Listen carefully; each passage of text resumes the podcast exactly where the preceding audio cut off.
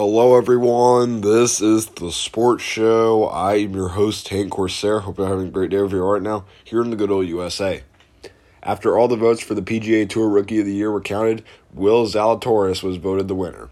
He is the first golfer in 20 years to win the award as a member that isn't fully part of the PGA Tour.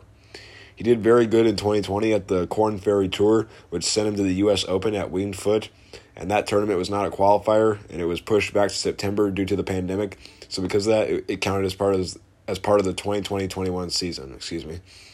Zalatoris finished tied for sixth place, and he also had two other top ten finishes. He then joined the PGA Tour in November as a quote special temporary member, and when it says special temporary member, that also means he has no limit on sponsorship deals. Zalatoris finished the season with eight top 10 finishes. He was also the runner up at the Masters, but because he didn't get a win, he couldn't go to the PGA postseason.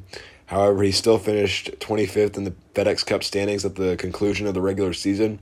So he beat out the only other golfer on the ballot for Rookie of the Year, South, Af- South Africa's Garrick Higo. Higgo won the Palmetto Championship back in May. And like I said, Zalatoris is the first player since 2001 to win the award as a special temporary member. The last player to do it was Charles Howell III.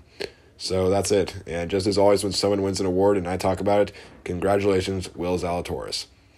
I'm Chris This has been the Sports Show. I will see you all next time.